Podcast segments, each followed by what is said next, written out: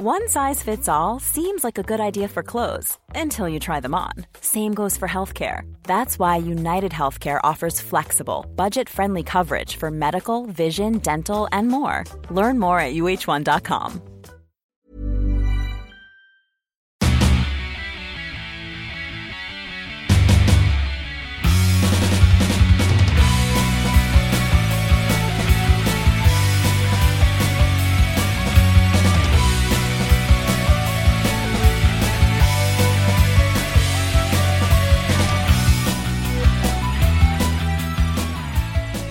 What up? You're listening to Almost Accurate. I'm Jake.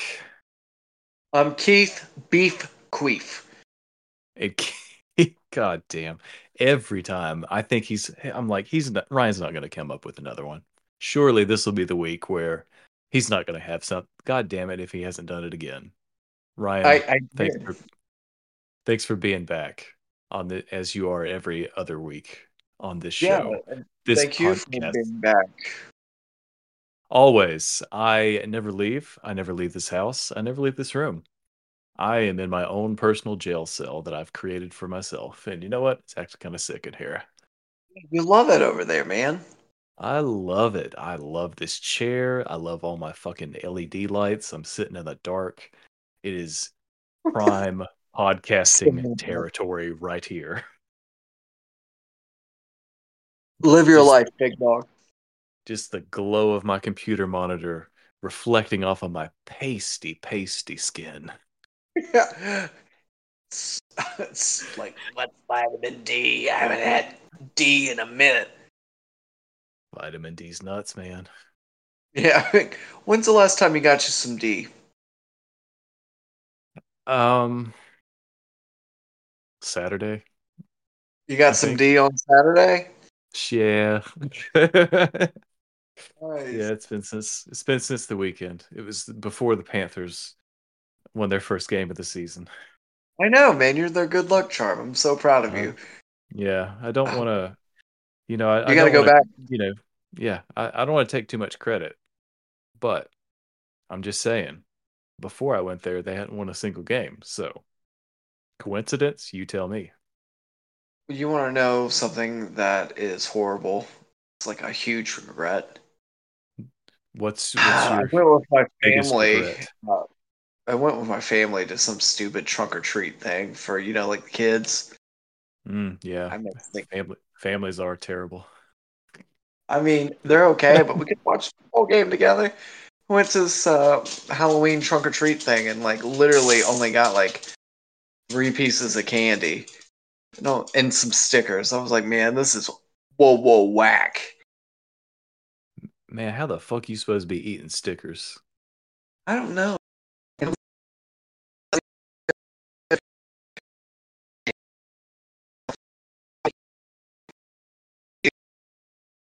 I'm an adult.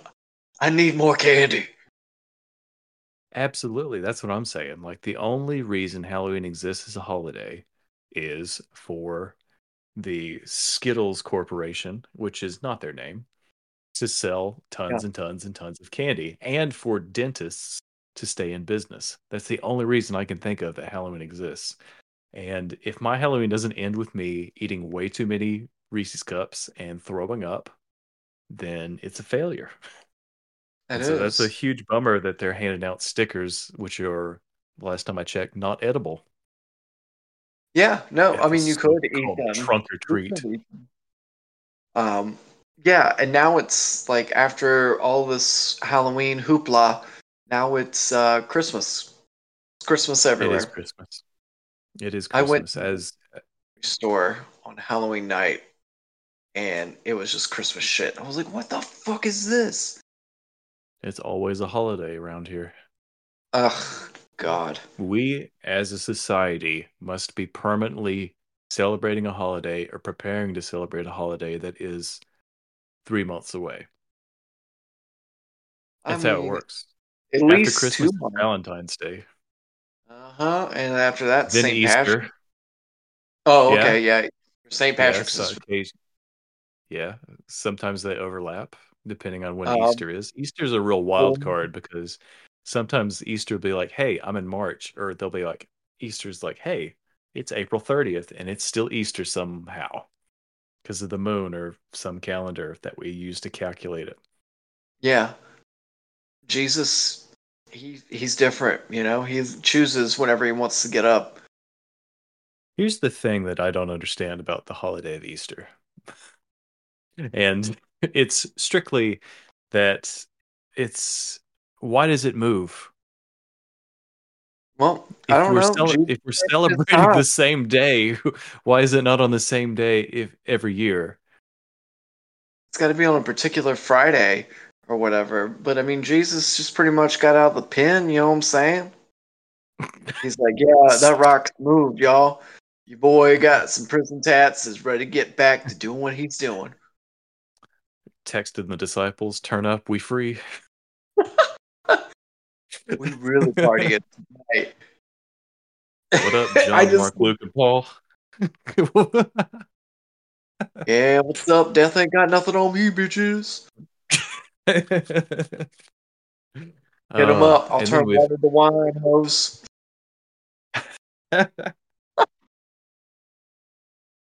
Turning Sprite into That's the way I like. To, yeah, that's the way I like to picture uh, Jesus. You know, party Jesus. Party guy. He is a party guy. He turned turned the water into wine. He didn't turn it into I don't know, low fat Greek yogurt. I don't know. What what do people Yeah, no, People man, like- he's turning that shit into party juice. My man's in. Jesus is handing out full size candy bars. He wouldn't be handing out no stickers and boxes of raisins. No doubt, man. He would be. uh Full- He'd be giving out airplane bottles like, "Yo, bitch, here's the gospel." That's that's what I love about him. yeah. Here's a J We'll do a for your trouble. we'll do another uh another podcast one day where we go through all of the disciples and figure out what uh, kind of candy they've been handing out on Halloween. Yeah, Or you know, um, that's got to be right near year. our- We do it. We do this podcast once uh, on Easter and once on Halloween, That's it. and that's it. that's So we it. gotta do it around Christmas too. You know, No, you don't. No one hands. you don't want to talk to me on Christmas. You want to talk Nah, about what we got? Hell no. Talk about what get. We'll read out what the. We'll read out the codes to the gift cards we got online and see if anyone redeems them. Oh, you know, some motherfuckers be redeeming it. But then we would know how famous we are based on how quickly it happens. What if it doesn't happen? Oh man, that'd be so bummed. Yeah. Like, here's a hundred dollar Visa gift card, and everyone's like, "Yeah, pass." Yeah. These guys, no, I'm, I'm good. No, I don't trust their money. Jake, what episode is this? Is this 196? I think it's 195. There's no way of knowing. I never check until it's time to upload the episode, so it's it's entirely possible I've uploaded the wrong episode number multiple times. Oh, perfect. Well, let me tell you, we're encroaching on 200. We will be Yes. back together. I, I will be coming over for that one. I can't wait for our big bicentennial episode where we we look we look back at the 200 years of this podcast uh, and all of the times that were and weren't. and what could Yes. be, and what. Well, and we'll have to cut Craig out. Craig's the little fucker who records us on Discord. Yeah, Craig will not be invited to that episode. We'll just have us and some big old red microphones in our face, just how I like it. Jake also got some D over the weekend. Light, lights turned down real low. Pants unzipped real low as well. yeah, well, you literally ripped your pants apart during one episode of our podcast. Yeah, that was a sad day for the pants. Yeah, no, I drove back. I think it was cold that night too. It was very cold. I remember it. I remember it being. You were like standing by the fireplace afterwards. You're like, "Oh man, it's it's kind of drafty in here now that I've ripped hat one of my pant legs off." You know, you live and you learn. You lose pants along the way. You just do what you can, Yeah. you know. It's Yeah, not the first pair absolutely of pants I ripped with my fat ass.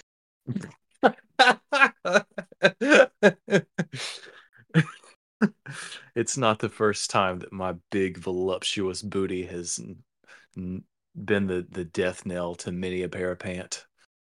I mean, I donked out those pants, dude. This bubble butt took a burn. Oh my god. Anyways, so if you if you enjoyed that, I can't wait till we get to episode 200.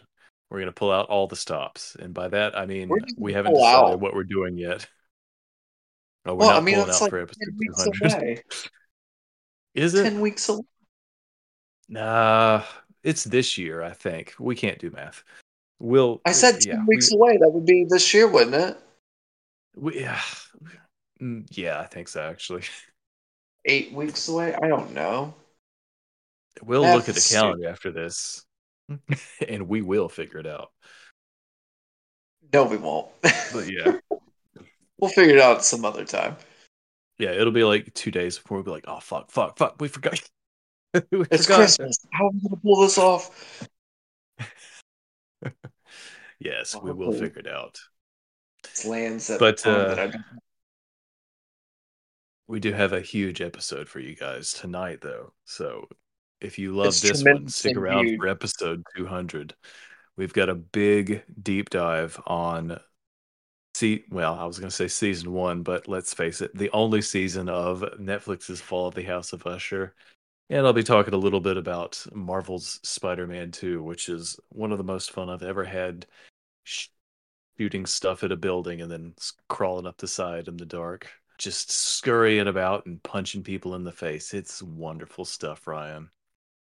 But That sounds before we get to that, yeah, I love just just shooting my webs all over the place. Oh, I know you do. Eyes, Your house. on their feet. Or, I mean, God, your house feels like the floor of a movie theater. yeah, it's been webbed. So much jizz. been been webbed many a time. Anyways, Ryan, you mentioned Mariah Carey. Yep. She has That's my what you think moment. That's my what you think, Jake. Old girl's being thawed. I think she's playing that up now. I love that she's just leaning into leaning into this and how I hate that song so much and I oh, She's going on I hate tour that song so much. uh, She's gonna be in California and I think New York and a couple other places. That would be a tour. Two places plus be. a couple other. Yep.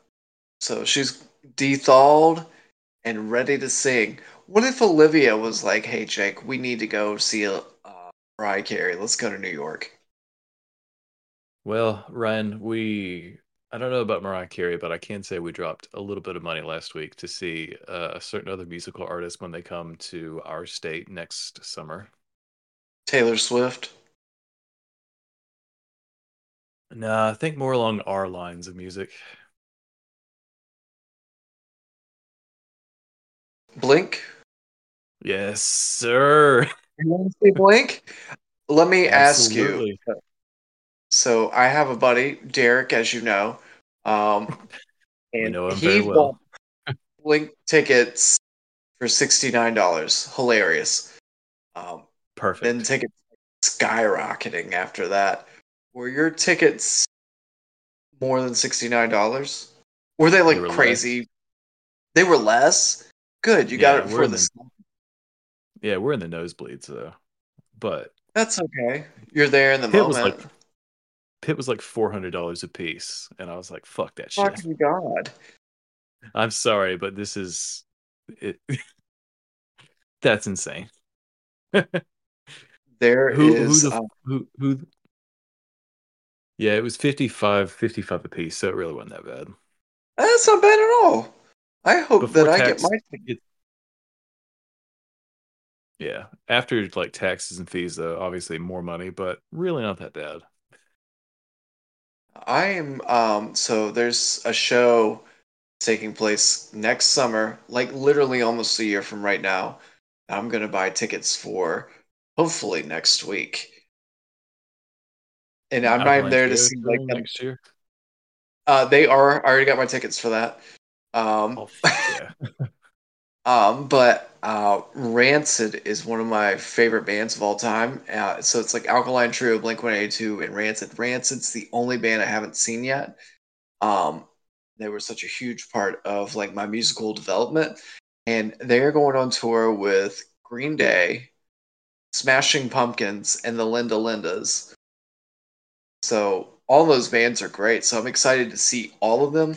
Um, it's the shows on like Sunday.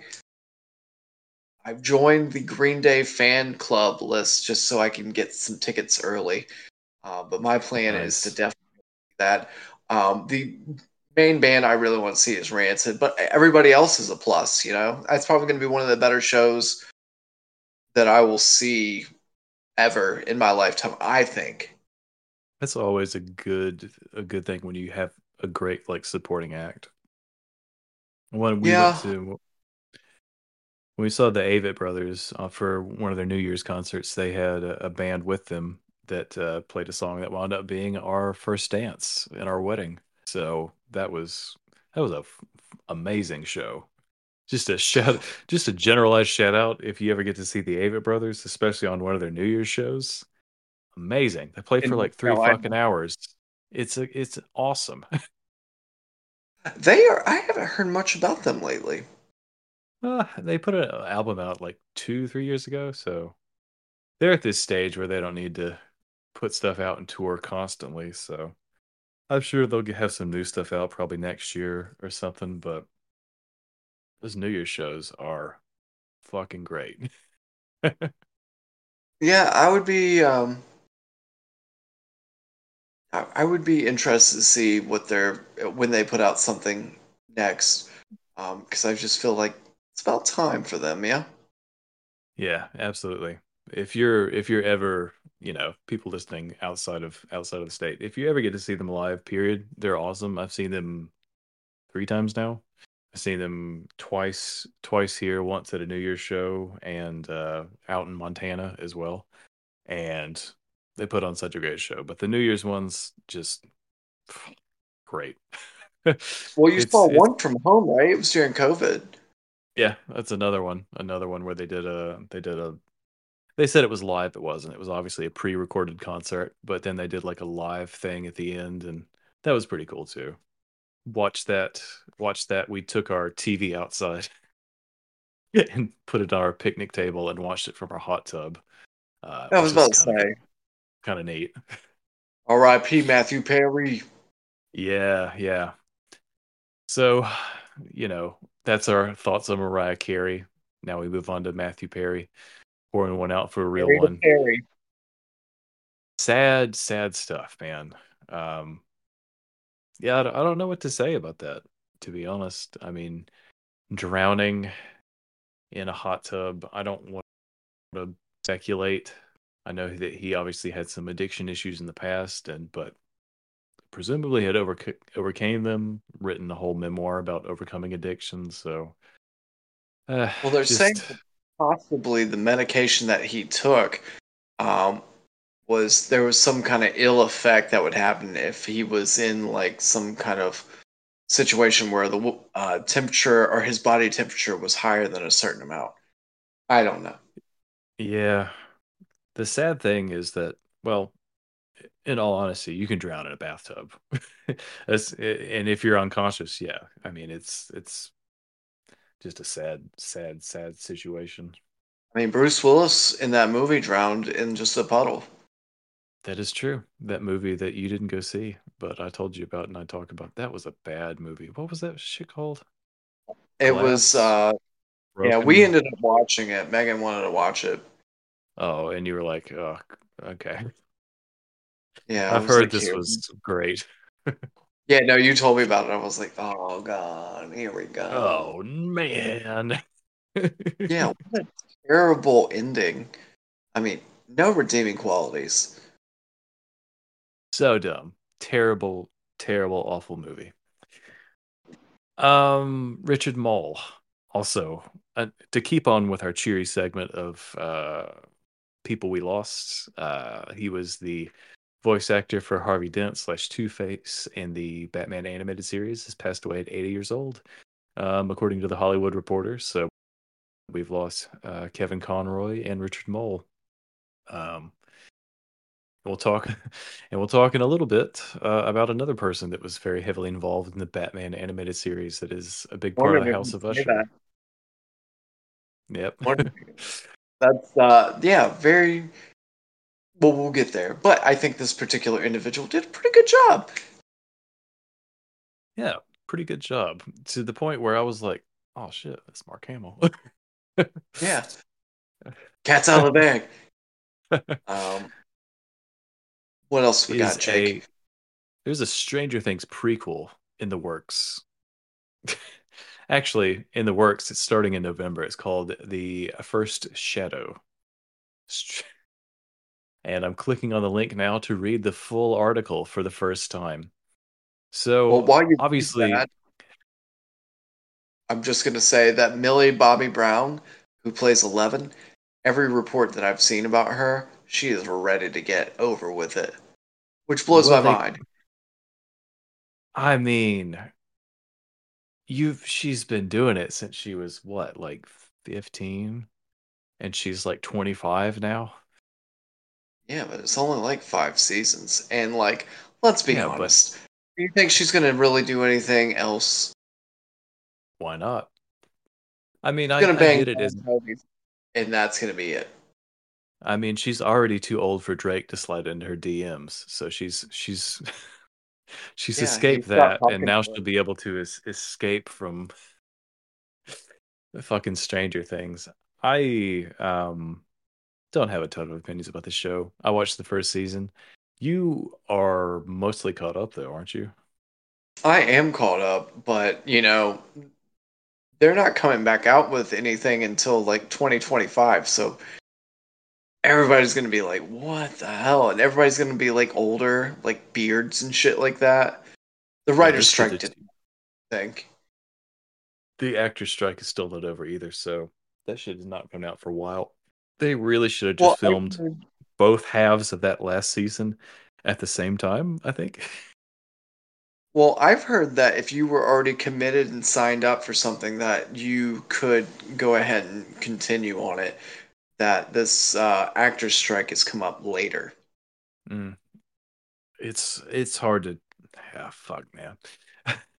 What's up with the first shadow though? So apparently um it's just going to be a prequel set in 1959 and it's got a bunch of actors that I don't know.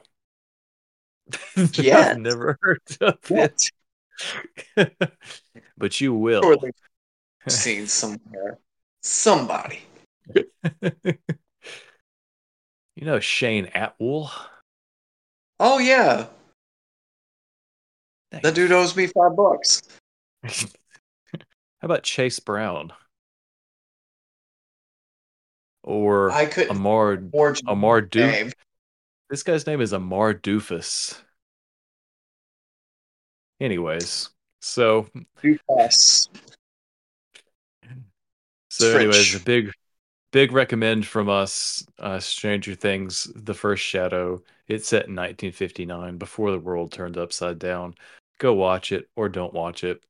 Um, yeah, I don't. Yeah, it's good stuff. I can't wait. Can't wait. Let other idiots figure out if it's good or not. Yeah. Rachel uh, Zegler's Snow White reboot has been delayed because apparently they're going to be using uh, CGI dwarves instead of real actors now. So I how's that for? Or uh, the little people community, some of them were very upset about this. T- I love the way that TMZ writes, writes, and I quote via TMZ: "The Mouse House announced made the announcement Friday. Instead of coming out in March, the SW live action film is slated for spring of 2025. Some cite the ongoing actors' strike as the impetus for this, but others see it as a far more obvious reason a hell of a lot of backlash. Yeah, they didn't want to use real little people. Right. So now they're just going to use um yeah. Cool. Is it gonna be voiced? Is are the little people who are CGI gonna be voiced by little people who are little people in real life? What if they're just voiced by AIs? So we can just offend everybody. Oh, that would I be. that's the icing on the cake, TMZ. Yeah. Um I think that Disney needs to chill with their live action remakes. I don't think anyone was uh, exactly clamoring for this, and they seem to have pissed off plenty of people for this. Well, I've heard that they do this to retain licensing. So you know how, um, like Winnie the Pooh, everyone Mhm. besides Tigger um, was public domain. Same for the Grinch. That's why they made those horrible horror movies. Um, they do that so they can keep those uh, characters for a longer amount of time. Yeah, I don't exactly know how the public domain stuff works. Um, I guess it's what a hundred years or something if you don't renew the, the. I don't know exactly how it how it works. I'm not a lawyer. I'm not a. I don't work at the United States Patents Office. Well, I know for Um, music, it would be like so many years after you had died. So Oh, okay. let's say in like 30 years later. Like Sonny Bono was apparently a big person on that.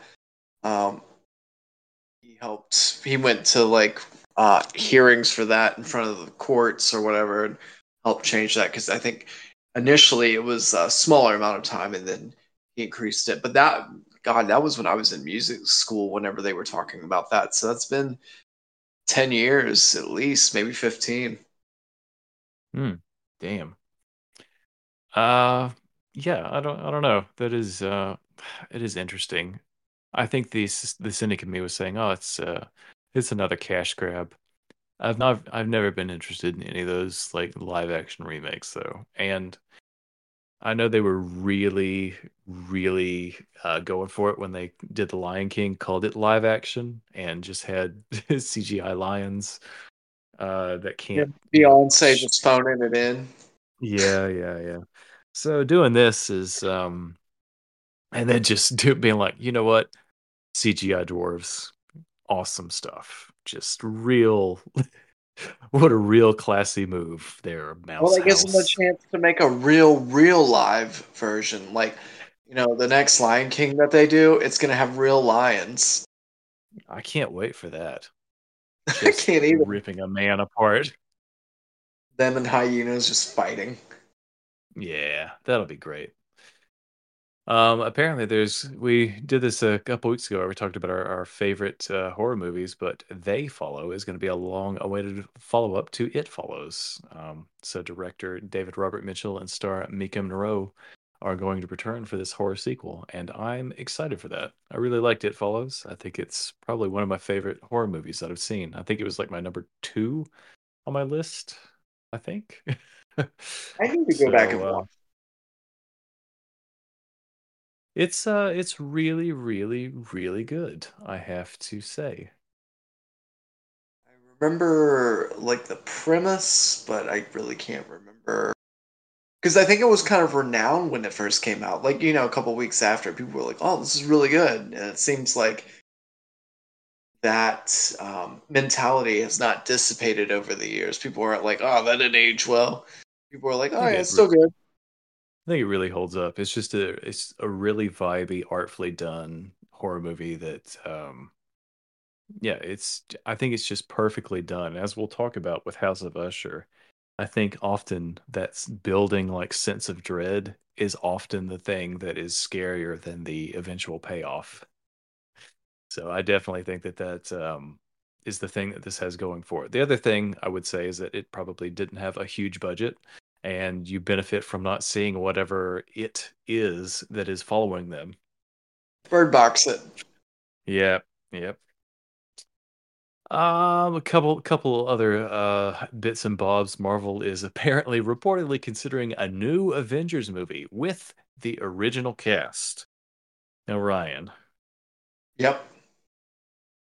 Do you think this is something they would do if the state of the Marvel Cinematic Universe was uh, better currently? The state was better. No, they've been like write them off. But right now, I think what's happened is that they had a really well thought out idea, and they had so many movies like in place, and then they were like, once Iron Man did so well, or maybe they just had a bunch of good ideas, and then once Iron Man did so well, they were like, oh, okay, let's do this and this and this. Also, it was all different for the time, so the audience was a little more. Now we've seen the same song and dance for a while, so we're not so captivated by it. Um, 15 years deep at this point. Yeah, It's not a new idea anymore. it. I mean, it's. I really still will go watch them, but I find myself a little less intrigued each time. Um, like who are the Avengers right now? Like, like Shang Chi. Okay, Ant Man. Okay, that's like saying Will Uh, Smith slap somebody. It's been so long since anything relative or that Relevant. anybody, yeah, relevant has happened. That like okay, Shang Chi. He's only appeared in like what one thing? Supposed to be one of the Avengers. Uh, Captain Marvel's just now getting her second movie. She did appear in like um, the Endgame and stuff like that. Um, who else? Who else? Doctor Strange. uh, Spider-Man, if his contract isn't uh, for renewal, uh, maybe. Yeah, I mean it's kind of all over the place. There's no clear defined thing. It isn't like Samuel. Jackson's going to be like, "Hey, uh, got a team I'm putting together." You know, spell it out for us idiots out here who need to know who's going to be in it. Forgetting about Doctor Strange, unless you said that and I talked over you. No, I said Doctor Strange. Yeah, Okay, well, I wasn't listening. son of a bitch. Even that. Ryan, kind of you know who I just thought of? Doctor Doctor Strange. And who else though? Um, what is that um, old girl who was in um, Secret Invasion where they got she got all the superpowers? I did uh, I didn't watch Secret Invasion to be honest. Well, let me tell you, you miss nothing. And that brings me to another thing. The TV shows have really been getting worse progressively. I think the first Loki was great. I don't know how the second one's going to play out, so looking at that, um, I don't find it as interesting. WandaVision, I thought that was pretty good, but kind of looking back on it, I'm like, eh, it was all right. But I mean, it was like the first out, so it was interesting. Yeah. Um, but everything afterwards wasn't really that good. I thought Hawkeye was kind of good. Um, but I also think that's because it took place around Christmas time. So whenever you watch it at Christmas time, there's this little ex- extra like factor to it. yeah. No, there really is though. Falcon and Yeah. Winter Soldier, good. Yeah, it's it, they're in a really weird spot, especially now considering the impact of, you know, like the writer's strike and the actor's strike and it's not surprising that they and you know, obviously the controversy with Jonathan Majors where they were setting him up to be like the next big bad for probably 10 years and his off-screen issues. Yeah, they're in a really strange spot with the direction that they certainly intended for this to go. So it makes Well- sense that you'd go back to that well and be like, all right, time to reassemble the OGs and let's see how things go. You know, something else that's kind of done them in is I've heard they've gotten away from this, and it's very obvious, but I knew about it before. But where characters would appear in other movies, even if it was like a brief cameo, it was still like, hey, I'm relevant. I'm right here. And they don't have that really anymore. Like, when's the last time you saw Moon Knight? Is he going to be a part of the Avengers? It's been like two years since we've seen him. Yeah, Moon Knight was pretty good. I Yeah, just but I mean, reminded me that that existed, to, though. To be honest, Yeah, but I mean, if he's a part of the Avengers, then like, like he hasn't been around in two years. You know, it's like, let's think of it in family terms. Hey, Dad hasn't been around in two years, but all of a sudden he's going he to be said like, he was going out to get a pack of smokes. Ryan, what do you want? Yeah. now he's a part of the family. Get out of here. Get out. He'll be back any minute. Yeah. Yeah, in two years. Um, but yeah, that's I think they've done themselves a disservice by changing the fact that they're not signing them to longer contracts. Um, yeah. Oh, uh, Black Panther. I guess she'll be in that.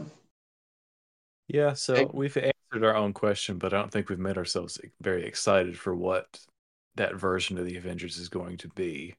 We don't even know who's in it. Yeah, we kind of we named off about ten people, so a Yeah, few. but are they going to put them all in it? And then when you see it's gonna be a bunch of B characters, you're like, oh yeah, I remember this person. They were kind of like a backup because they were just trying to um, pretty much keep the same character, but just a different person. Like the Hawkeye, uh, I forget her last name, but Kate from Hawkeye. She's going to be taking over Hawkeye.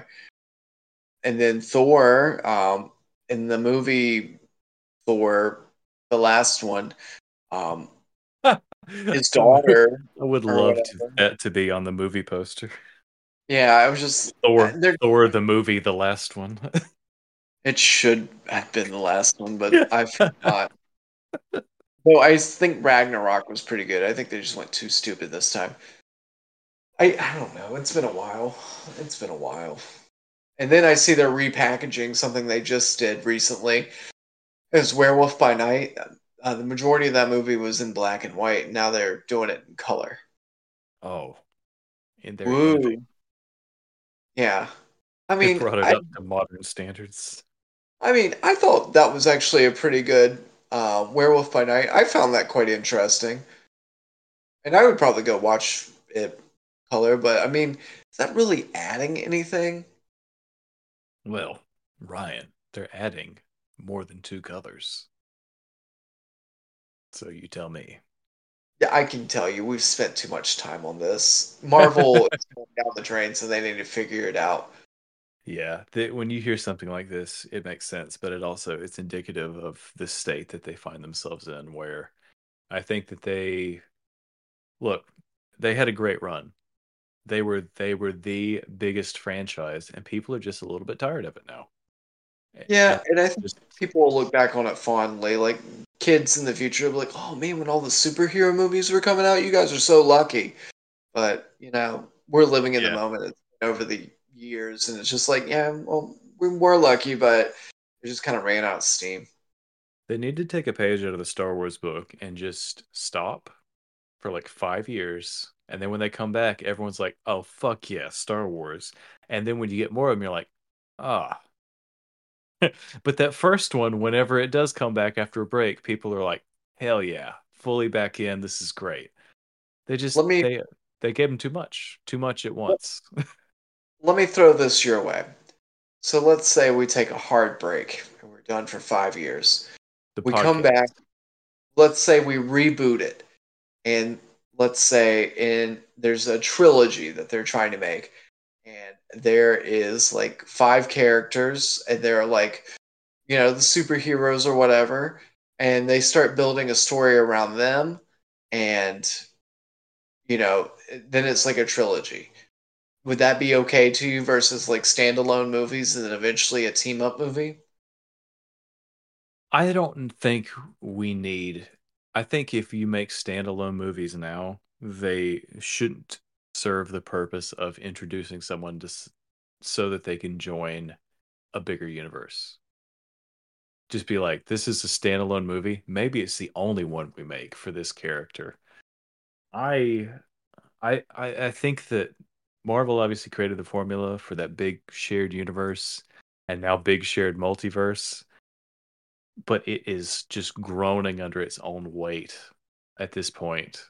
Between having to keep up with all of the TV shows that they are just they were cranking out for the longest time and then trying to feed that back into the movies and the storylines where you were like, oh, well, you're going to miss something if you go to see this at the theater and you haven't watched this show and this show and this episode of this other show where this character makes a cameo and they get it's just like it becomes homework at that point. It's mind-numbing. fun. It's not fun. It's just it's too much. But it was So- fun back in the day. Whenever you're like, "Oh yeah, I got to go back and It- watch this." It, it was fun back in the day, but when you look at two to three movies per year, as opposed to now where it's two to three to four movies per year plus five to six TV shows per year as well. That's so, Oversaturation. so much. it's so fucking much. Yeah, it's oversaturation. Yeah. Anyways, Marvel's dead. You heard it here. Uh, they'll never make another good movie again. They'll never make money again. Uh, and I'll Yeah. never be proven wrong about that.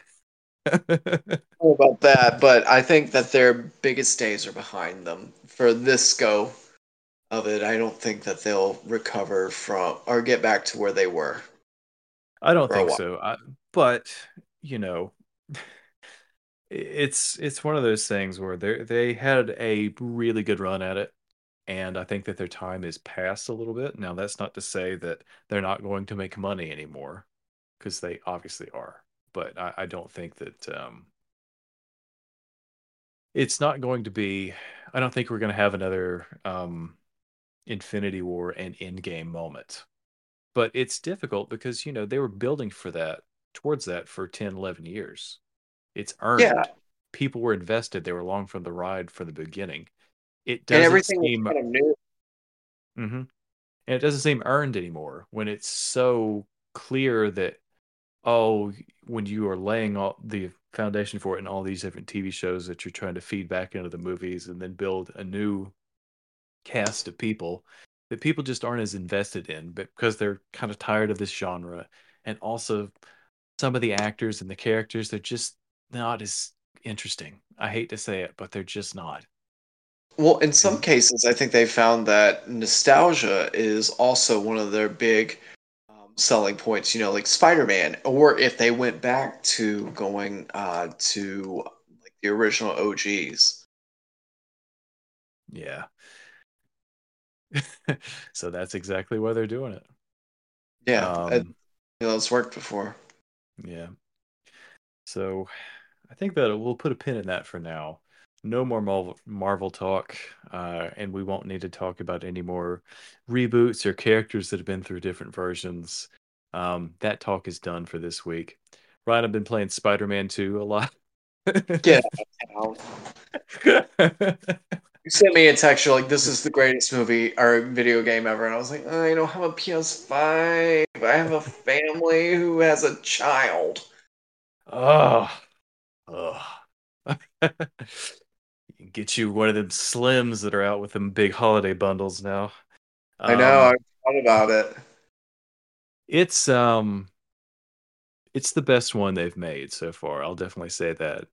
Um, without get, I don't, I don't want to give away too many spoilers. I think if you've played either one of these games, you know what to expect. It's just bigger and frankly better than Well, when you say bigger, games. Only difference is another island. The the difference is that Sandman is really really big. No, I've seen that. I saw the uh, fight for that, and I thought that was kind of interesting. Yeah, it's obviously like video all most video games look really really good now and that's kind of the thing that is i'm trying to remind myself of is that you know all games look great but it's this kind of scale of stuff that they're able to accomplish now on some of this newer hardware that they're really trying to show off and especially just like the amount of like how quick the fast travel is in this and the traversal in general where they've you know we have manhattan and now we have parts of brooklyn and queens that you can go to and just the fact that you can leave manhattan in a spider-man game for the first time feels like you're going to a different world. When you're on the other side of of the river it you know you're just like oh my god it's a totally different new york over here. It's not but it feels like it just being it because i remember trying to swing across the bridge in the first game and it would li- literally just get text that says turn around. You can't go over here. And that made me feel bad but now i can um live- and Life, Jake, you do you. yeah it's But you uh can- it's And fall damage now, and then swinging, you can turn off the swinging assist. Those are just the two things that I know were different. Yeah, um, it and the I didn't realize how much I would like the, the for traversal the web wings and how useful those are in a lot of circumstances. Um, they've also added in these artificial like wind tunnels. Uh, so basically that that just like in a real city with tall buildings, the way that the wind blows through the buildings, it creates these wind tunnels that are really fun to ride in. Where sometimes you're swinging and then you glide and then you get a big updraft that shoots you like a thousand feet in the air, and it's really fucking cool when it happens. And you know, it just those first two games, they absolutely they nailed the feeling of being Spider-Man, and you know, a game is good when just going from point A to point B is fun to do. And it, it, that it absolutely retained that, but I think that um, the story is is is decently balanced between Peter and Miles, and some there's some like kind of cringy, annoying dialogue where they've made Peter Parker a little bit more f- fucking annoying than I remember him being in the the first game, where he just says some really cheesy bullshit. I think. like That's kind of he breaks up a um an arms deal and says something like, "Why are you doing a gun club when you can have like a compliments club or something? Because compliments don't hurt people." And I was just like, "Oh my god, that was so lame. Why did they like? How did that make it past like multiple writers and get handed to the voice actor? And he's standing. I that was definitely a moment where I was thinking of the poor guy that's sitting in the booth that's got to say this, and he's like, "Oh, fucking what? Really?" Seriously? Yeah. Um, he just as long as he gets paid. Yeah, but still, you're just like, hey, don't sell guns. You should have compliment. Oh, mean, it it's bad. Anyways, he's his character is is fine. I've I've kind of always preferred Miles Morales. I think the voice actor is maybe a little bit better just because he's done the character for so fucking long between all of the the TV shows and the animated movies and now the games. Um, but he's also like the biggest, uh, like the biggest Boy Scout, and I think that the way that they test him in this game to kind of show that you know he's like the perfect kid, and they're giving him like some more moments of hesitation to where there's some more morally ambiguous choices um, and the way that they bring back some of the some of the villains from um, the first two games in some interesting ways. You get a little bit of Mister Negative action, um, and as you may remember, or like I completely forgot, uh, Miles's dad was killed by Mister Negative, and so he's they've got some uh, they've got some beef.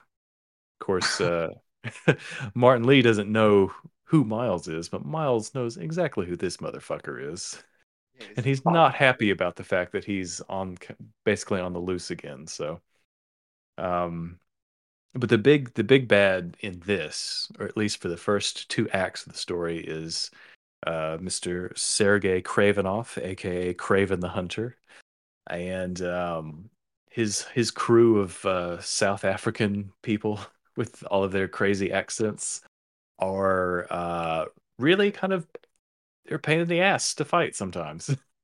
they really are. Um, but I, I like how just this game in general, it's so much it's so much snappier.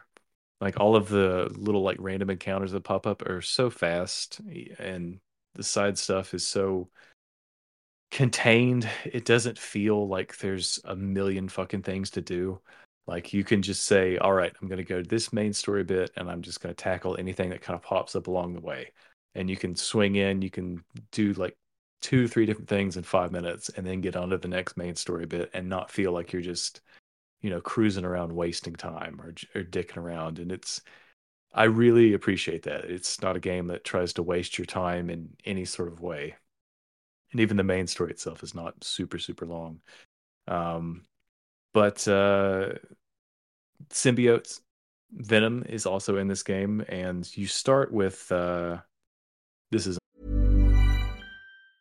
in the market for investment worthy bags watches and fine jewelry rebag is the answer Rebag is a luxury resale platform where each piece is carefully inspected by experts to ensure quality and authenticity. Use Rebag to buy and sell finds from the world's top brands, including Louis Vuitton, Chanel, and Cartier. Head to Rebag.com and get up to 15% off your first purchase as a member with code REBAGNEW. Shop today at Rebag.com. That's R E B A G.com. And use promo code REBAGNEW for up to 15% off your first purchase as a member. I'm Sandra, and I'm just the professional your small business was looking for. But you didn't hire me because you didn't use LinkedIn jobs. LinkedIn has professionals you can't find anywhere else, including those who aren't actively looking for a new job but might be open to the perfect role, like me. In a given month, over 70% of LinkedIn users don't visit other leading job sites. So if you're not looking on LinkedIn, you'll miss out on great candidates like Sandra. Start hiring professionals like a professional. Post your free job on linkedin.com/people today. Spoiler. Harry Osborn has the symbiote. It's basically keeping him alive because he had like cancer or some shit before. Uh, so he's like kind of your other sidekick. Um, and then there's a point in the story where the symbiote goes from Harry to uh, Peter, and the powers and stuff are really, really fun. They're really kind of overpowered. So you don't have that symbiote suit for all that long before another thing happens and maybe it goes back to Harry Osborn and now he's fully fledged hulked out Venom tearing up the city and you get to play as him for just a little bit and that particular section is pretty fucking sick. Wait, Um, who is Venom? Harry Osborn. Harry Osborn's Venom? Yeah, he's not there's no Green Goblin as of yet. Uh, so Oh. he's he's Venom in this game. Huh. That's Yeah. interesting. Yeah, it's and um you the main story bit, like the whole the whole thing is that the way that that thing takes over you makes you basically turn into a a, a huge jerk and uh I've just got past the part where uh Peter was really hulking out and turning into like this feral beast the way that he was fighting and that is the the props I will give to the voice actor for that where he really was giving it his all to where there is a there's a point in the main story to where there's a showdown where he's got to ditch the the venom suit because it's taking over his brain and making him act crazy. And uh he really good performance great like um sound effects and editing that whole bit was just like oh this is really really good stuff. So I hope I, didn't, I hope I didn't spoil too much with with that but this game is is so much fun. Probably a contender for my game of the year as of right now just because it's exactly what I wanted at you know this time. And it also really makes me like um you know like big expensive games can also be like shorter and that's fine like the, everything that's here is pretty much exactly how long I'd want it to be and I'm sure I'll probably finish up the main story and stuff in the next week or so and it's it's just great. It's been really really nice comfort food to just kind of sink into and it's a it's a wonderful game. It's very very fun. Big oh. recommend for me. And this is also like one of the fastest selling games for Sony ever. Yeah, there was a few few news points for sure, but they they're they're tearing up tearing up some records, and it, it makes it makes total sense. And Insomniac they are killing it in this generation between Spider Man, Spider Man remastered, Miles Morales, Ratchet and Clank, and now Spider Man Two. They are they have absolutely figured out how to develop you know really really polished games that are completely optimized for you know the Sony hardware and they're really pushing the limits of like what this thing can do. And it, it's really cool to see because there's a lot of there's a lot of things that you maybe don't appreciate that they just it like this game could not run on an older console. And it, it's cool to see something like that that really is just kind of going for it and maybe it's some if i went back and tried to play like the first one i'm sure i might notice what's not there now but when you're playing it you're just like oh this is fucking sick like they're these huge set pieces, these huge boss fights, fights, and this gigantic landmass with all of these people and buildings and the lighting and the reflections. It, it's gorgeous. It's so fast and fluid, and just on top of that, really fun. Probably most importantly, it's just a really, really fun game to play with one of my favorite uh, combat systems, which is just absolutely so well finely tuned. I love What's the your favorite? balance. My favorite Spider-Man or favorite suit? Their favorite suit. Ooh, um, well, good news for you, Ryan. The Spider-Punk suit is in this game. I just got I did see that recently. um, There's like four versions of it, right? The color, it's the same setup, but it's just different color schemes. yeah, that's a big difference. Is that you have there's more suits in this. Some of them brand new, some of them returning from the first game. Um, and but there's a lot more like palette swapped versions. Like just there's like four different color variations of pretty much every suit except for like the Sam Raimi one, because some of Miles's suits have like some one-off ones too. Um, I think the symbiote suit was my favorite. Just it looks so like weird and greasy visually, but also having the symbiote powers was really cool. But even if you you know were wearing a different suit, you still had the symbiote powers until you get to the point in the story where you don't have those anymore. um, so that that was you know really fun. Miles has some really cool ones too, which I haven't seen before. He's got um, I'm blanking on the names of some of them, but he's got he had some in the last game that I wasn't crazy about. Uh, Um, yeah. and I I think the default one of his is is really good, but some of the other variations weren't. Um, but he's got a lot of really cool ones in this, which I, I really appreciate. Uh, and certain ones that look really cool in like um, you know, like different lighting conditions, different time of day. So they it's it's great. It's really fun.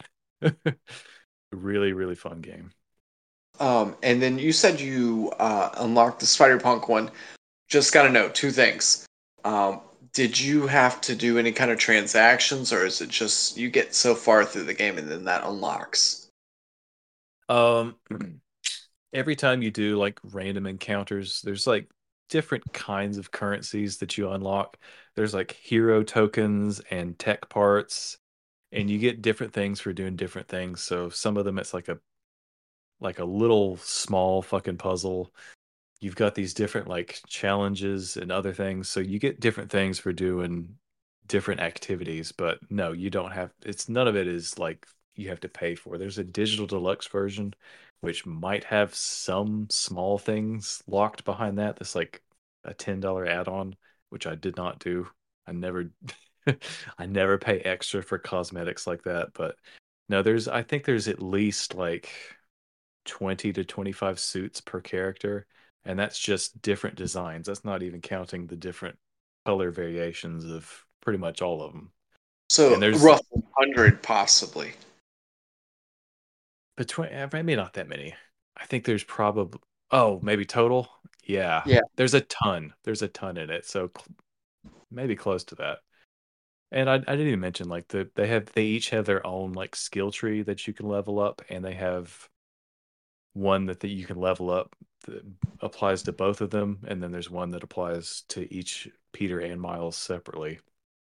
And you know, sometimes you'll just you'll play through one as a bit, and then the main story will take you to another one. But for the most part, you can kind of switch between each character on the fly. Like they they'll each have their own main story bits and side story bits, but you know, it's it's just kind of it's cool and it's it's really well done. And I think it's it's decently paced between those those two characters and it's the story has picked up to a point to where I'm almost only doing the main story stuff because it's that good that I actually just want to see what happens next.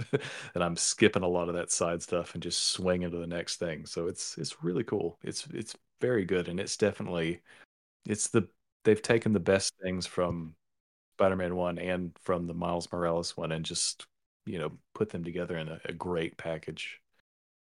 You know about great packages, don't you, Ryan? I I love packages. Yes, all my life. I just all the packages. Um, I will eventually get a PS5 and I will get this game probably on greatest hits. Um, that that's the plan at. So I do look forward to that game. I think to um, I need to go back and finish the Miles Morales game, but the more I think about it, I'm like, uh, maybe I should go back and play the Spider-Man game too. So at some point, I think that I will go through all that again. Yeah, I probably to the new one. they're both they're both really really good. Um, and if anyone hasn't played either of those and you're thinking about playing this, at least watch like a YouTube video or something to catch you up on the story because it picks up right where those other two left off. So you will probably be a bit confused if you haven't played those and you jump in. I know I played both of them and I was still confused uh, because it'd just been a while. So it's very, very story heavy in the beginning, and I was uh, admittedly a little bit lost. And then I went back and had to watch a catch up video to be like, oh, okay, yeah, that is right. That did happen. Um, does Kingpin uh, appearance in this? Uh, haven't seen him yet. Interesting. I just wonder because he was such an intricate part of the last one. He was like the first person you fight and all that good stuff. Yeah, I will say that this has got a much better introduction to where I remember Kingpin, the first game you start fighting Kingpin in like a bank or something. This, Yeah. you All the levels. Yeah, this you start on in Brooklyn have to swing across town to Manhattan to fight Sandman, and it's a much more like grand and cinematic opening, and it's got a lot more to you to do than just fight some guys with guns in like a bank and stop a bank robbery. Did uh you have to do any of those things? The uh, puzzles that you absolutely hated. well, Ryan, you will be happy to know that they replaced them with something more irritating, actually. What was that? So uh, the ones that I really hated were uh, it was wasn't it like you had these puzzles where it was like you had to reroute electricity or some shit and move these like pieces Yeah, that around. was like the beginning, but there was also like you had to put the DNA strands together to match them up. Okay, so there's something very similar to this where you are decoding molecules to figure out to like run these like serums or something. So it's not like DNA strands, but you've got like corrupted molecules and you've got to go in and remove the corruption. And it's basically you click on one and then everything around it explodes and you've got to figure out how to isolate that. And it basically amounts to me clicking one, seeing everything explode, hitting like the back button and then doing it all over again until I it's it's not quite as it's not quite as irritating, but it really does um it kills the momentum, but it, it's one of the opportunities where they do some cool like controller stuff. Um just the little haptic feedbacks and stuff make it a little bit less it makes it a little bit less annoying, a little bit more engaging. Kind of like how they had the towers that you unlocked for the map in the first one. And here you have to balance um similar sort of thing, but you do you balance like a radio signal, uh, but you do it with the triggers. And since the PS5 has the, like a, adaptive triggers that can change the amount of resistance when you push them in, Mm. doing that, figuring out the amount of force you need to like balance it, and then when it does, it like they go all the way down to zero and they go like "Phew." that feels kind of cool. Again, eh, we're talking about something that lasts for like 10 seconds. Um, but just kind of kind of a neat thing that makes it a little bit more immersive and a little bit less annoying, but it's still like doesn't need to be in there. It's like having The- sex, you know, you just make that sound like whenever you Hmm. finish, and then you're like, oh, 10 seconds. This is uh, par for the record. course. New record. Damn, got you by two seconds, brother. oh, hell yeah. Get there eventually. but yeah, it's uh again a good game. I, Oh. I don't think I'm making a controversial statement by saying that. definitely be checking that out because I thought the first one was really good. I never finished playing the second one just because I felt like it was more of the same. Um, maybe I just needed a longer break than I gave it opportunity for. Um, so yeah, I definitely think I will go back and maybe try to finish Miles first. I'll probably try to finish Miles first since I have not finished it yet. Yeah, it's. I think I feel the same way too, where it's been a long enough of a break to where I was ready for it again. I think when Miles Morales came out, I was. I think I was just annoyed that I didn't get a PS5 at the time. So playing it on the 4, I was like, this isn't like the story I liked better, but it wasn't different enough to be like, oh, I want to do this for 30 more hours. I'm like, I'm glad that this is like a shorter, like more focused version. And I was Yeah. I was happy about that. You didn't want to um, play like those peasants on the PS4. You wanted to work your way up to the PS5. Yeah, yeah. So I've I think I've played Miles Morales twice though. I've never went back to the original um first one, even though that was the reason why I got a PS4 in the first place. Yeah. And now look at me. I've got all three fucking consoles. Fucking baller. I'm like I'm Thanos gathering all the Infinity Stones over here. Speaking of that, you know, like Microsoft is like taking up all the ones that I really love. They got Tony Hawk and they got um because they bought Activision, right? They got Tony Hawk and like it's possible that they may do like a Sly Cooper, Jak and Daxter's thing. Man, what a wild time. It is a wild time.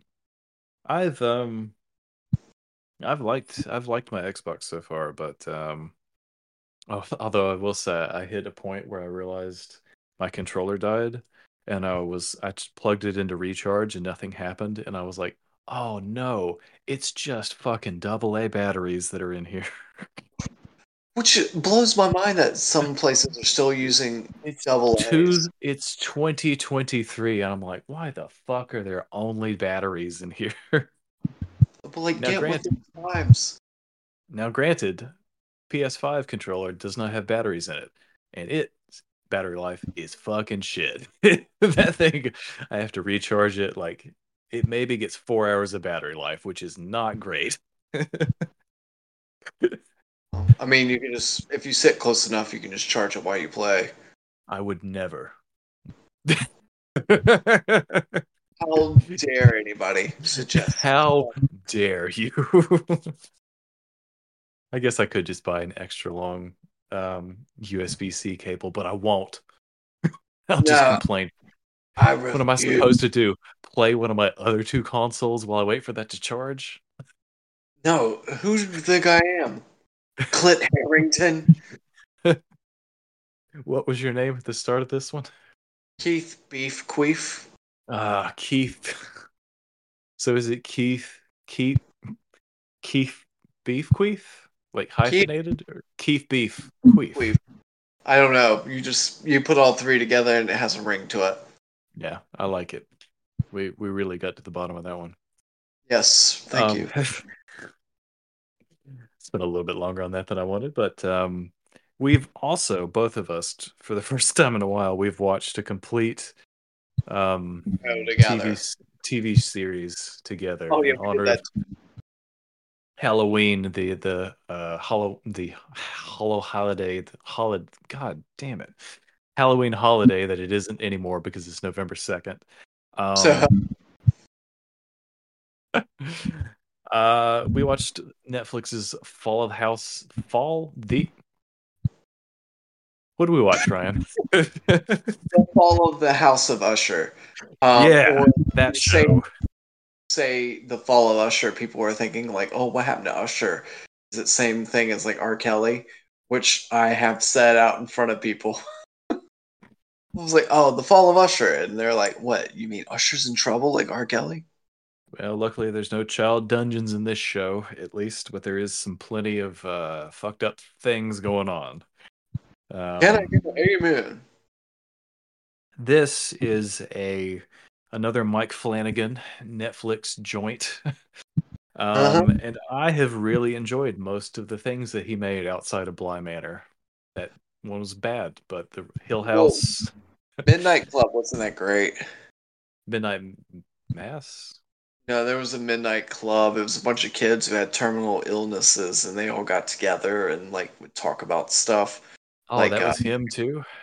Yeah, I watched a We- couple episodes of that. I did not enjoy it very much. Yeah, uh, we just watched I, because I've enjoyed his stuff. We watched um, Gerald's game, Yeah. Um, which is based off like a Stephen King book. Basically, there's this lady who is trying, her and her husband are trying to make things work in their relationship. So they're kind of rich and a little more upscale, and they go to like some kind of house, like like vacation home, and then like he's trying to have sex with her, but whenever he has sex with her, um, he's trying to do it in like a rapey way, and she's like, "No, that's not cool." up having a heart attack and it's about her trying to get out of the situation that she's involved in being handcuffed to the headboard Mm. her Bad. overcoming like some strife that she had when she was younger it's it's a big mental kind of thing it's very different from him but it also has some of those elements of like strangeness and like monsters there's like one monster in it Mm.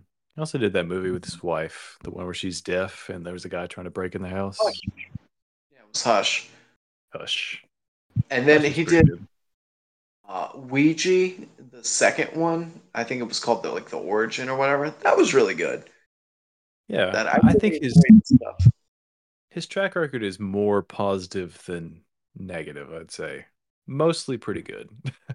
Yeah, and it's definitely something that I look forward to seeing um, every year whenever you know Halloween rolls around. I'm ready for the Yeah. next Mike Flanagan thing. Yeah, and this I think was one of the better things that I've watched this year. To be perfectly honest, aside from some kind of ridiculous parts, I I, think. Sorry, go ahead. I was just agreeing with you. I was like, yeah, that's totally same. There were ridiculous parts. I would say this is easily top three. I would almost say that it could be number one, number two for me as well. Like the whole show. Well, you got the Haunting of Hill House, Midnight Mass, and then this. And I feel like Midnight Mass was like a slow burn, uh, which made like some of the crazy shit whenever it happened, like the payoff. Um, but it took a while to get there. I feel like this It- one yeah. kind jumped into action kind of immediately. It really does, and I think that yeah. So so obvi- if if you don't know, those of you who don't know, this is um based kind of loosely on the works of Edgar Allan Poe, to where the overall story basically it's it takes the fall of the House of Usher, which is an- older story, and brings it up to modern day standards. And then each individual episode has story beats from a different Edgar Allan Poe story, like The Telltale Heart and um, let me pull up the episode list just so that I can rattle all of these off real quick. But one of the things that I, I really enjoyed about about this show was um, just that growing sense of of dread, and I think that it that's something that it absolutely nails and was far more interesting to me than some of the just absolutely gruesome some of the death scenes. I think that um, we we talked earlier about the end of the ending of episode two, the Mask of the Red Death, was one of the grossest, most horrific things that I think I've ever watched, and uh, that death scene goes on for a long, long time. and I put it right up there with uh, the jaw scene, car crash scene from Brightburn in terms of things that are hard to watch and listen to. You know, it did not affect me the same way. We watched it and I waited for it to happen. I was like, oh God, I'm waiting for it. And I think we got to the last Really? 10 And whenever he turned on the thing, I was like, oh, this is probably what it's going to be. It's probably going to be like this thing. It's probably going to be like some kind of acid or something. Because, I mean, that eh, ultimately that's what it was. But I mean, Because they were talking was about it earlier. yeah, and I was kind of expecting it, and like you know, last ten minutes, you're just waiting for midnight, really, uh, for them to turn on that stuff, and then like I called her death. Um, uh, that's what we ended up calling um I don't know what they call what was, what was the character's name that uh was like the antagonist. The main lady. I don't know if she ever had. Did she ever name herself? No, we just called her Death. Um, she popped up from time to time. Oh well, in every episode, and basically she was. Whenever you saw her, you knew some shit was about to go down. Yes. So- and it wouldn't be good. Yeah. Um, I will say also, kind of to preface this, all this is, I think that Mike Flanagan's got to that part wherever he's like comes up with just some random idea, and it was like, yeah, that'd be kind of a fun idea. Like, what if we took all the Edgar Allan Poe uh, books and kind of somehow forged them into One kind of story. Yeah, and then like even kind of like put the um the poems in there too, and like different parts of the poems. To the point And I- where certain characters will just monologue for a little bit, and you're like, "Oh, uh, what is this about?" And you're like, "Oh yeah." then you remind yourself what you're watching.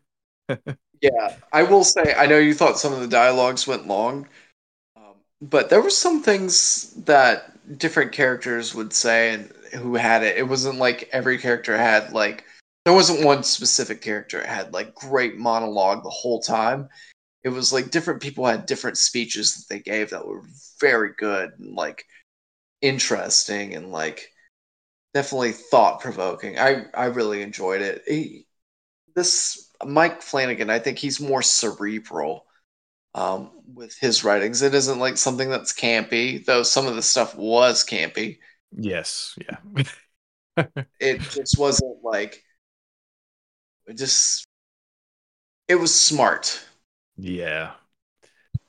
So the the episode listing uh, of this, uh, and again, all these are different Poe's stories of different lengths, but uh, a midnight jury, Mask of the Red Death, Murder in the Rue Morgue, The Black Cat, Telltale Heart, Gold Bug, The Pit and the Pendulum, and of course, we finish with The Raven. Um, probably one of his, probably, probably his most famous one. I would, I would say. Oh, and and then you, they saved it for the end. Yeah, it's Yeah. like uh, whenever you play music, you always play like your big hits, like for the encore. And uh, they also snuck in the cask of Amontillado, um, which the only thing I remember uh, about that one was them bricking up a guy in the wall. And when I saw uh, them with that bottle of wine, I was like, "Oh, I know what's about to happen soon." Yeah, I And sure enough, remember they did. I remember reading that story as a kid and I was like, wow, that's terrible. Like, that really kind of fucked me up to think they're bricking up some drunk guy who's dressed as a jester. Yeah, and it turns out watching it also pretty fucked up. Yeah, except in my older age, I was like, well, this guy's kind of a fucker, so fuck him. Yeah, he really did deserve it. He reminded But- me of the dad from Talladega Nights a little bit. I don't know if he gave you that vibe, but like the actor. Yeah, yeah, I, I I could see that. The also when they put the last brick in and he shouted, "Applebee's has rats," that really did take me out of it a little bit. Found a rat macabre salad. I was kind of expecting that the whole time that that was going to be him because I knew something was going to happen to him because he was too much of an intricate part in the flashbacks for him to just be, you know, kind of written off. And I was like, whenever he, um, the main character went to go talk to the brick wall, I was like, oh, I bet he's hidden behind there because I also uh, remember that story where they were Yeah. breaking up. Guy. if I'm if I'm honest, I was too stupid to to clock that up until the last episode where I was like, "Oh yeah, that's right." no wonder he was down there in the basement staring at the wall. But there was so much like other weird, fucked up shit going on, and the guy, our main character, Roderick Usher, he has. They've noted that he has dementia too. So there was a Mhm. part of me that was like, "Oh, what if this whole thing was some weird fucking hallucination at the same time?" It's not. there is some real, actual, supernatural shit going on. So, you know, basically the the overall story is that they are this big, powerful family that own and control this pharmaceutical company, and one by one, Roderick's kids start dying in horrific, mysterious circumstances, and they're all tied to this one order. woman. Mhm. in backwards order of their birth. Uh, Did you notice that? Yes, I did. I did notice that too. Very good point. The youngest dies first, uh, up until, uh, I guess he's the last one to go up in the the last episode. I mean, what? It's not really a spoiler. Obviously, that he's he's the main character, and the way that this story is told is kind of, it's him basically giving a confessional to this detective, not detective. He's a um, like prosecutor that's been trying to tried to work with him in the past.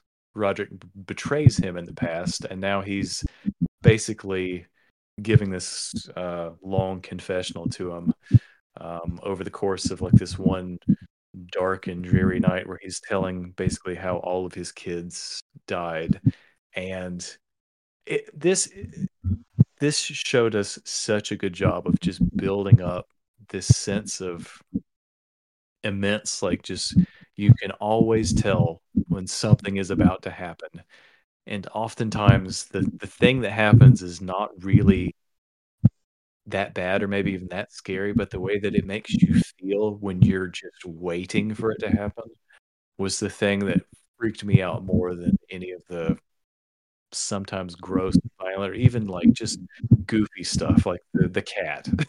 That one was one of the ones i was like oh okay. All right What about all the people falling from the sky whenever they're like, "Oh, you made it in my top like five of people who've died." Here is some terrible CGI. that looked really bad It did, and I the imagery, I get it, and that could have been cool. Um, but it did look bad. But they did it so quickly in the background that was like kind of made made it not as bad, but it was terrible. it looked it looked worse than a video game that part did it looked really fucking goofy to where it took me out of it a little bit where i would have been i would have been happy if they just had one like quick shot of that but the fact that they're talking for like five minutes while you've got these like windows 98 looking naked bodies falling in the background was kind of distracting Yeah, it was kind of a little dumb. They tried to really obscure it too during the rain outside.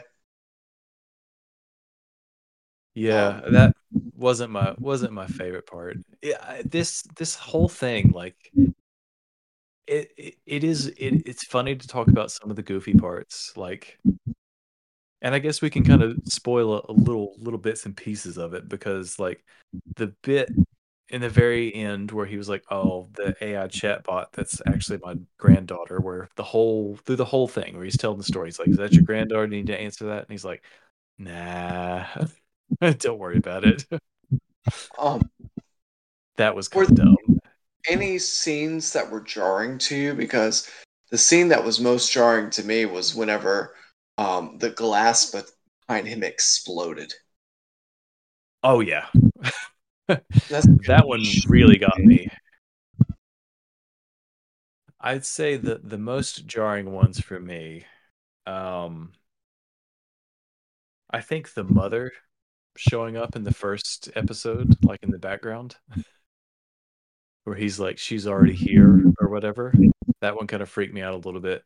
The end of the second episode, where you've got the um, you have the orgy in the abandoned like factory and they turn on the sprinklers and instead of water it's like acid that's pouring out onto everybody was pretty fucking horrific um the telltale heart episode also one that really that was a really slow burn up until the end and i was like oh my fucking god like the Was end of that one really Uh, the the black um, lady.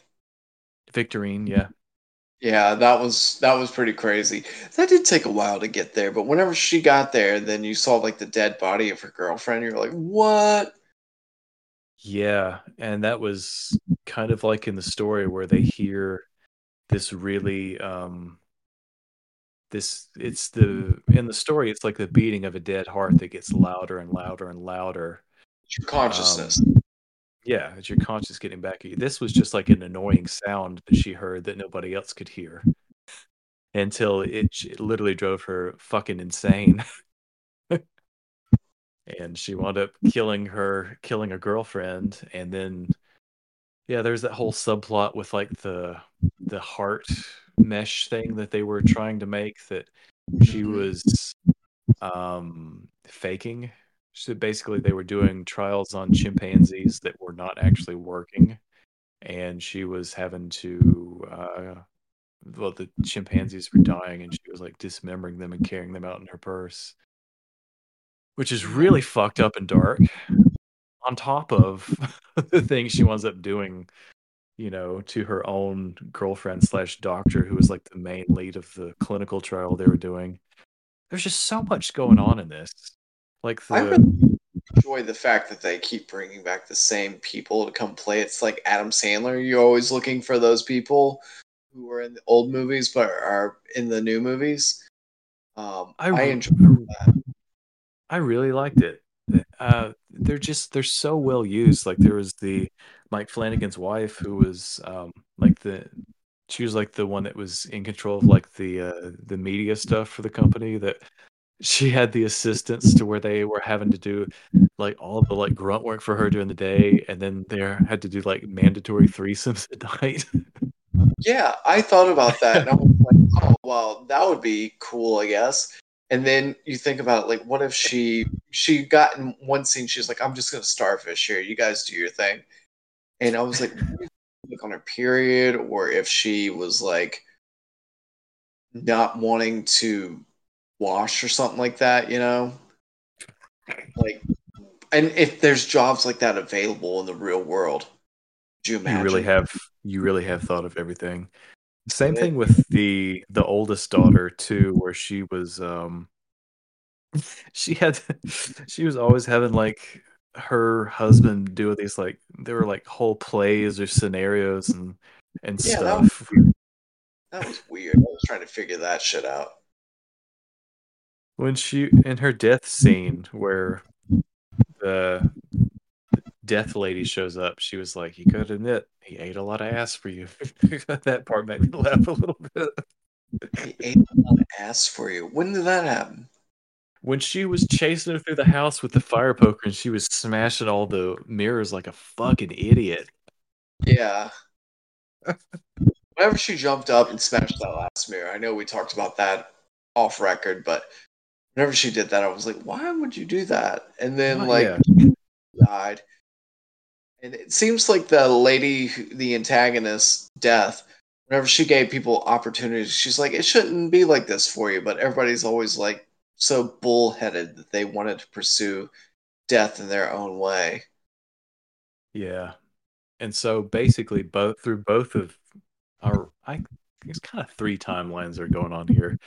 You get this sense that basically every single person in this family is a bad person except for the granddaughter who dies at the very end kind of. She didn't deserve it. She was maybe the only like decent person, maybe the mom uh that got the acid burns like you know, maybe she was just trying to go to an orgy one time and she definitely paid the price for it. Um, Yeah. but And paid the price, you know? yeah. The, the, Yeah. yeah. Oh my god, like it's there's just that I I- this show really is it's well made, it's well written. There's some silly parts in it for sure, but It's captivating. I will say I was like waiting to see what's going to happen on the next thing. there's not a single part or not a single time that I watched this where I was just bored. And I think that that was maybe one of the, the downsides to Midnight mm. Mass was that it didn't do enough episode to episode to kind of keep you engaged. You know, you knew it was building to something because of course it is.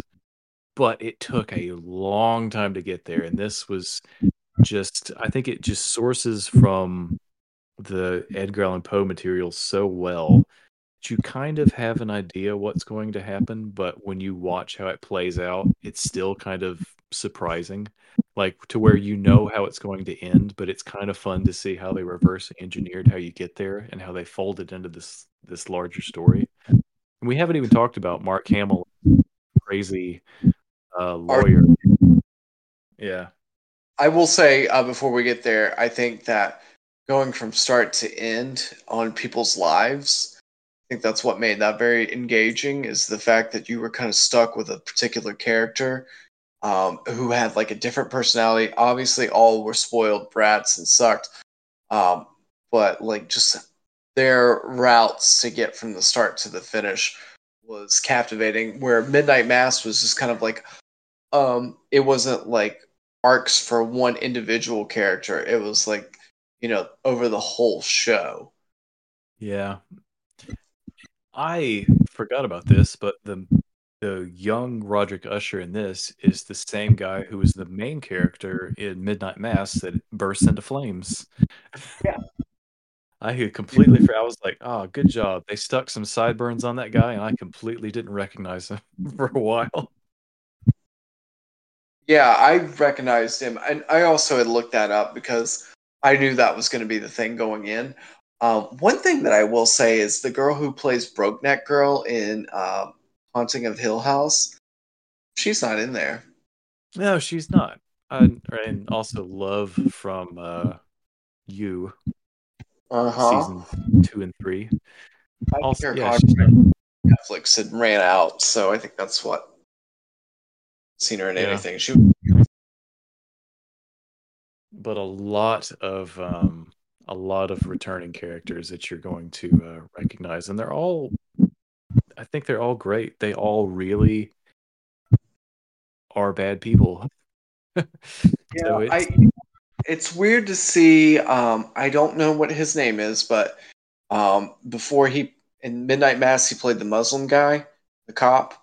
yes, and he was the butler in Bly Manor. Yes, I really like him. Different to see him as like wasn't necessarily a bad guy. I almost felt like he was still kind of a good guy. Um, but I like him better whenever he's like. I think people who act a certain way, uh, whenever they portray a character, it's more towards that. They better at that than like portraying someone different, unless they're like an absolute great actor, like you know, crazy good. Um, I feel like he's a good guy, and this was not my favorite version of him, but at the same time, I thought he did a great job. I also think that, um, Rahul Kohli is his the actor's name. yeah, I think he does a great job. Every time he's been in any of those, I thought he's any of the Mike Flanagan things. Thought he was great. Also thought, well, I think her name's Katie uh, Siegel. Um, she is Oh, Mike yeah. Flanagan's wife. I thought her character was great too. I Yeah, really enjoyed. She's very good. I yeah, I agree. I think that um Rahul Kohli, he's definitely kind of playing against type a little bit, where in this he's just kind of like a he's kind of like a, a tech uh like investor buckhead with a a drug Okay. problem and Yeah. accidentally really- killed a cat. Well, attempted to. yeah. I his character. Um, a little weird that he was only into blowjobs. He was gay, but he only enjoyed blow- blowjobs, and didn't matter from who. You are correct. I did notice that too. oh So- man. That was, but it. I guess that also goes to further show that the the kids from Roger or whatever they were all really into themselves. Um, Yeah, I, I got this sense there was a lot of uh, receiving and probably not a lot of giving in most of their relationships. Yeah, and I wonder why he had so many kids. If he essentially made a deal with the devil, um, That he, why did that he forgot about. Well, I don't know if they forgot about, but I think they were just kind of like that didn't really happen. But then all the uh, things that were come uh, said to have come true did come true, and then everybody kind of died. I'm just wondering why you had so many kids. Yeah, I know you want to stick your dick in anything that moves, but you know, so many kids. I don't know. I don't. I. It is. It is curious, but yeah, it is. I. I liked the. And again, you don't really get to see. There's not many episodes, literally, where all of them are live at the same time. But it it, w- it is interesting to see their relationship and how they were the first to refer to all the rest of them as the bastards because they're all kind of you know from different uh all of his different relationships and it's exactly how you'd expect someone that's just a, a multi multi billionaire that thinks that they're invincible and immortal would behave as you just you're out there fucking and sucking and reproducing all over the place fucking and sucking and touching, bro. Um, but yeah, I think this was probably one of the better things I've seen this year. Um, definitely for my Halloween stuff. I forget what my oh, I think The Descent was my number one. Maybe Cabin in the Woods was number two. Um, I don't think this can get there, but I think this is definitely um, something worth a watch. Probably multiple runs through, so you kind of know what's happening already. You don't necessarily need that, but you know, if you're a little more savvier while watching it, that might not be a bad thing. Definitely, I think this is worth a watch. Well written, very good. well written well performed uh, yeah uh, aside from some slightly goofy moments and some dodgy CGI in a couple t- well really just the last little bit looked bad but you it doesn't matter. I mean it by the time you reach that point it's almost that you know something bad is going to happen that even that doesn't take you out of it all that much but it's uh it's just it's good. It's really well made and definitely for this time of year it's it's a very um welcome sort of thing. So it's a it's a big recommend for both of us. And also ryan i'm very very happy that a recommendation that i made that you enjoyed and you weren't like oh this is fucking shit. I watched two episodes of it. I don't feel like I've ever done that to anything that you said. Oh. Um, I'm always a concern though because i'm like do i have good taste and stuff or not? I don't know Well, I enjoy. I find that the older I get, the things that scared me as a child are things that intrigue me as an adult. Um, like demons, anything demonic and like supernatural. I really enjoy those kinds of movies because it's what I enjoy about the Marvel stuff. It's a little more unexplainable, which makes it more enjoyable to me. Um, and then like well written stuff. I mean, I feel like we've seen enough movies and TV shows to you know do this podcast and maybe even before. Um, that you know, it's nice to see something that isn't so run of the mill. It isn't just It's- like stupid. Like, all right, we can tell what's going to happen next.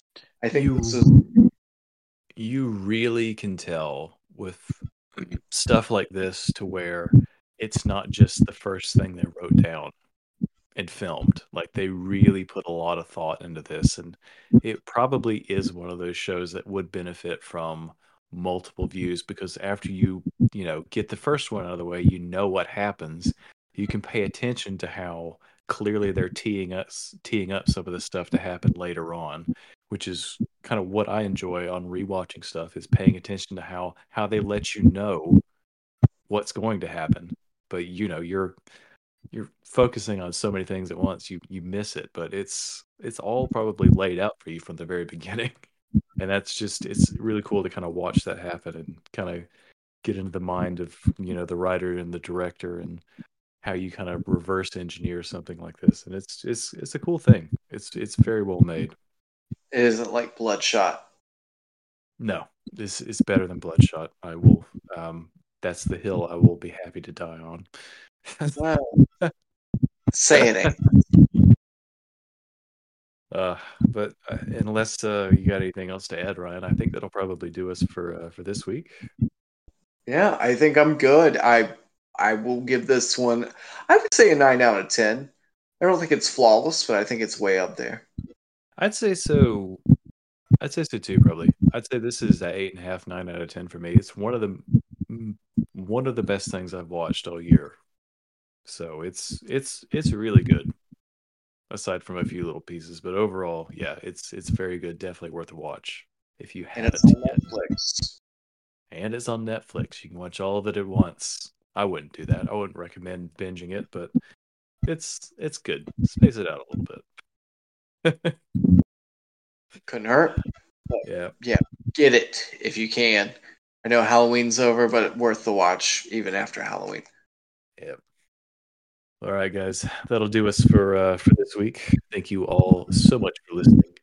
And as we say at the end of this and every episode of Almost Accurate, Nighty night, bitches. until the next time, folks.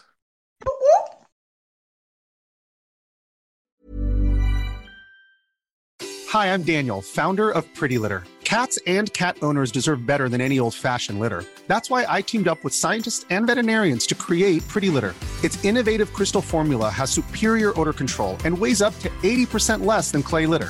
Pretty Litter even monitors health by changing colors to help detect early signs of potential illness. It's the world's smartest kitty litter. Go to prettylitter.com and use code ACAST for 20% off your first order and a free cat toy. Terms and conditions apply. See site for details.